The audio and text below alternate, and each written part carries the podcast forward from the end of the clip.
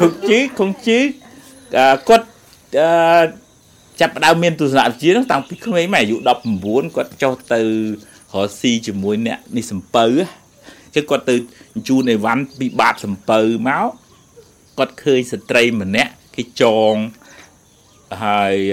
អាក្រាតកាយហើយខូចមុខខូចមាត់អស់លេងហើយ គេចាប់យកទៅលក់ប៉ុន្តែដោយសារមុខនាងនឹងខូចវាអត់មានអ្នកទិញចឹងនាងស្គងជឿអាណិតសួរម្ចាស់សំពៅហើយមិនធ្វើបាបគ្នាចឹងចងនេះចឹងគេឌឺឲ្យមិនស្រឡាញ់បើស្រឡាញ់ខ្ញុំឲ្យ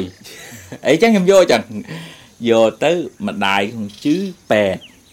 ហើយក្នុងជឺចេះអឺ អសរសាសចេះអីចឹងណាយកទៅព្យាបាលយកទៅពង្រៀនយកទៅចេះស្លៀកពាក់អីអ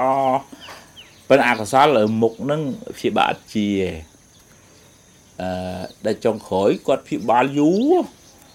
អឺនាងហ្នឹងក៏ចេញពីផ្ទះហ្នឹងទៅដោយមិនបានប្រាប់គង់ជឺមួយម៉ាត់ម្ដាយក៏អត់ប្រាប់ដែរ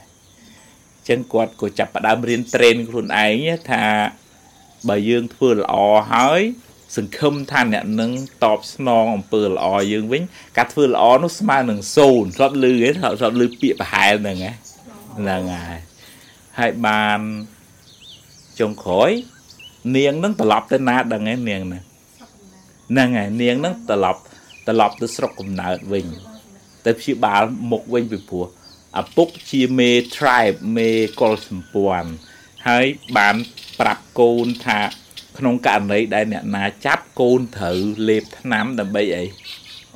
ដើម្បីបំផ្លាញសម្ផស្សហ្នឹងអឺកុំឲ្យគេលក់អញ្ចឹងនាងហ្នឹងទៅយកថ្នាំប្រសាបពីឪពុកនឹងមកវិញហើយក៏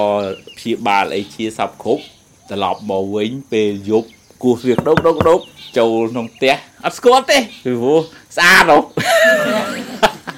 ទៅថ្វាយគុំម្ដាយថ្វាយគុំខុងជឺបានសួរនាំទៅបានដឹងចុងក្រោយក៏កើមួយគ្នាទៅ happy ending